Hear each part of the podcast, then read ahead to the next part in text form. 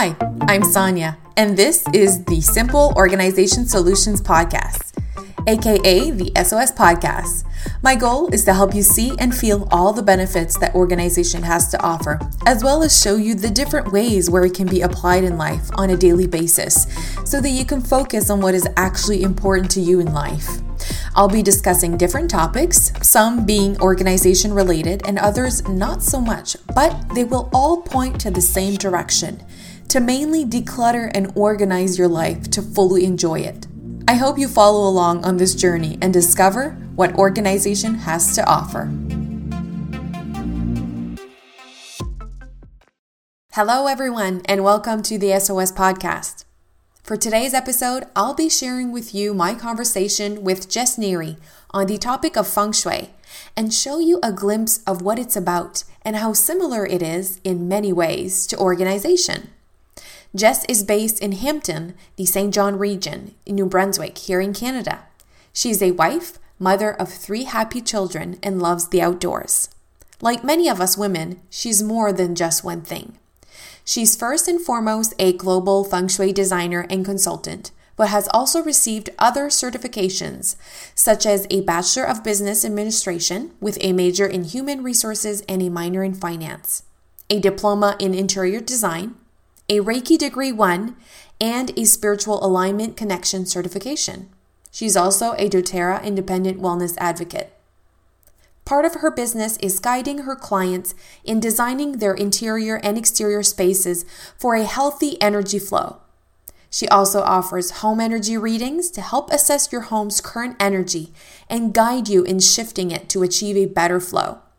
Jess offers many of her services either in person or virtually. Here is part one of our conversation. Hello, Jess. How are you? Hi, Sonia. I'm doing so, so well. Thank you so much for having me here. It's an honor to share feng shui and bridge between organization and getting into all the fun, juicy information. Thank you so much for taking the time to be a guest on the SOS podcast today. First things first, how is it pronounced? Is it feng or feng shui, feng shui. I was having this argument with my husband and I was like, oh, darn, that's a great question. that is often the first question I'm asked. No, maybe not on a podcast, but like just in general. Um, feng shui is how I pronounce it. However, if someone says feng shui, it's I, I know what they're saying. okay. Okay. Good. Yeah. Okay. Good. Now, I don't know if you remember, but at one point during our interactions and conversations on Instagram, you mentioned something to me that stuck with me ever since. You shared pictures with me of drawers you had recently organized based on tips and tricks I had shared on my page, and how the simplest change had made such a huge difference for you. And as we were chit chatting, you said that organization aligns so much with feng shui. And I remember pausing and realizing that I had never thought about organization being helpful for feng shui before, but that now that you were mentioning it, that it did go hand in hand without even knowing all about the practice all that much. The concept of feng shui, it just it just made sense as you said it. This was way back in February, but I've never forgotten about it organization has always been something I've always really like from a very young age. I would be going through my mother's kitchen cabinets and organizing everything, labeling the food pantry, and I just it just brings so much joy. And I believe it's because of the ease that it brings into our everyday life and looking at these little micro actions that creates this massive ripple in our life where we're feeling supported, we feel energized. Um, the little moments where we can fuel ourselves rather than, I mean, the opposite being drained. When, for example, using our drawers in our bathroom prior to adding simple organizational containers, which is like it's shifted everything because now I've started to do this also in other rooms of our home. And so it's just like a wildfire. It's amazing. But prior to having the organization, it was just so much easier for clutter to build in these spaces. And when I refer to clutter, I'm referring to items that are no longer serving us. So we sort of have this cycle of the items that are supporting us in our everyday life, but it changes and evolves as we too change, shift, and evolve. You know, our skincare practice, even looking at what toothpaste we're using, all the things, hair ties. I used to have a pixie haircut. Now I've got long hair again. So, like, all the different tools, it changes. And so, in our bathroom drawers prior, it was just it wasn't defined. The area was just becoming kind of a catch-all for little bits. And I, I feel like when we have a space like that that's not designated, it's so easy for that clutter to build. So when I open the drawer and I'm I'm specifically looking for a hair tie, for example, it may not be easy to find. It could take an extra 10, 15 seconds perhaps, but it's this added frustration that depletes our energy or it offers this little micro drain. Uh, so after having gone through our drawers and organized and actually had a system, but even a home for each of the items that we're serving or are serving us, it just it doesn't leave any space for clutter to enter into that area. And now when I need something from my drawer, I just literally open it. It's right there, nice and neat, organized perfectly, and it adds that that bit of energy to my day. It's, it's that flow that um, is experienced on a daily basis. From what I was able to grasp from your social media content, I get the sense that feng shui as a practice is very energy driven, which is what I'm all about with organization. I'm the type of professional organizer that organizes based on feelings and functionality first. Correct me if I'm wrong, but I believe that feng shui is based on energy in a space based on its content. So, how would you describe feng shui? It's a very spiritual practice and looking at our space really as a reflection of ourselves and where we wish to go, how we wish to operate and, and to flow in our everyday life. Would you also describe it as this kind of control that it brings in or this balance that it brings in to your your life i guess or, or to your space absolutely and it's very intention based as well so when i'm working with a client for example or even looking at our own home space it's looking first and foremost from the intention of what we're looking to achieve, what we're desiring to attract into our life. Oftentimes, it can be balance, uh, more peace, but it could also be motivation, more focus, more clarity, more motivation, and that boost of energy. And when we're looking at our space, organization is a huge part of that. That's not my specialty. I just particularly, I just love it. but but looking at an area, um, and certainly from a home energy reading, uh, one of the services that I offer, I'm able to bring awareness to these spaces. And then if they're looking for further guidance, then I go to the professionals like yourself and the experts. But with feng shui, we're looking at the flow of a space. So in previous clients looked at home building plans and so when homes are actually being built from the ground up and looking at how we can increase the flow and functionality of just walls, doors, windows, like the physical space, and then looking at the wall color, we're looking at rugs, we're looking at the furniture, the placement of furniture, um, and then of course decor and enhancements into our space as well. So it's um, a very large web of looking at our space and curating it to match that energy, that intention that we've set from from the very beginning.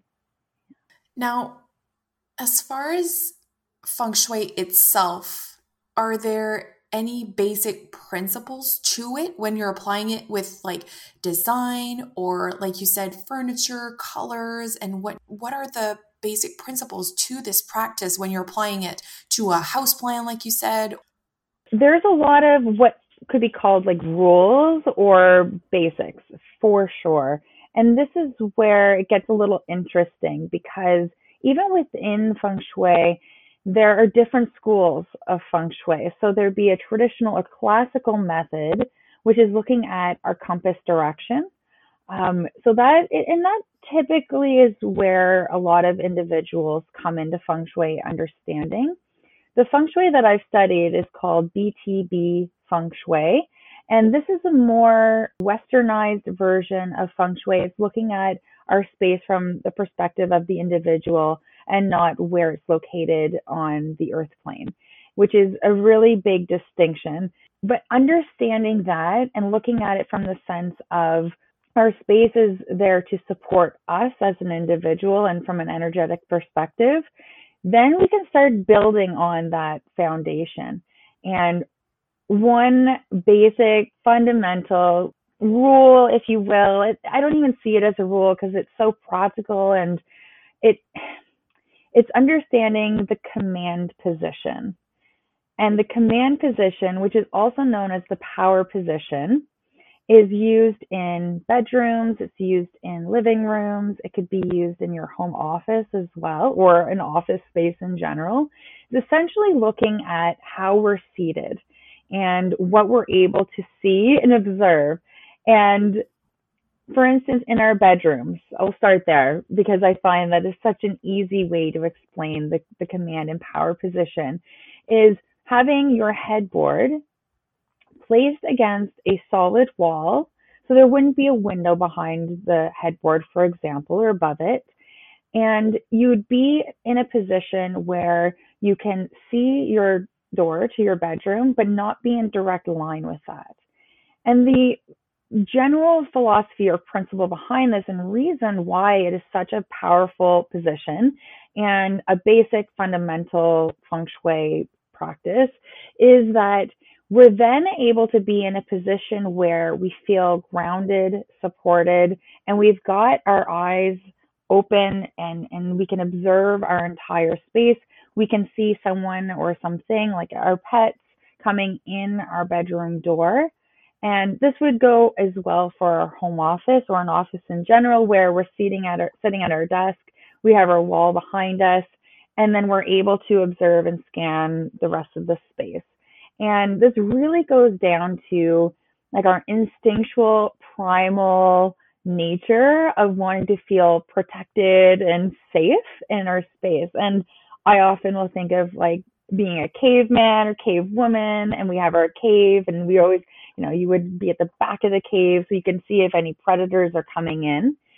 I mean, we don't live in a day and age where we have to worry about, you know, a bear or a wild cat or something, but it's just this innate feeling of security and being able to really relax in our space so we could have really deep restful sleep with our bed in this position when we're sitting at our desk we're then able to put more energy and channel more of our personal energy into the, content we're creating um, being focused clear all the things like it's just this really wonderful practice and or position and same for living room. So setting up your sofa or chairs, it's a little bit more unnerving when your back is to the door or the entrance to the space.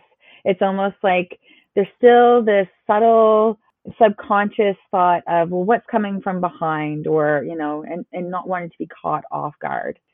And I love this position because it is so beautifully put on display for anyone who's listening and even yourself, Sonia, when you're going into a restaurant, I can guarantee 90%, maybe even 100% of the time, the table furthest from the door, but against the wall so that you can observe like the entire restaurant and from seeing who's coming in through the front doors is probably going to be taken first. What?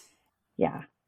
And and it's just it's something that people probably aren't even consciously thinking of some some would for sure but it's just like this general attraction absolutely and i was working with a restaurant here locally um the past few months and they've they've opened up and i was talking to them even about the position of their the tables and the chairs that they have for their customers. And I said, now this table in the back, I can guarantee you is going to have the most people sitting at it. It's probably going to have the highest turnover. Well, maybe not turnover, but you're going to have people coming and sitting and feeling comfortable here. And I went one day and none of the other chairs were taken.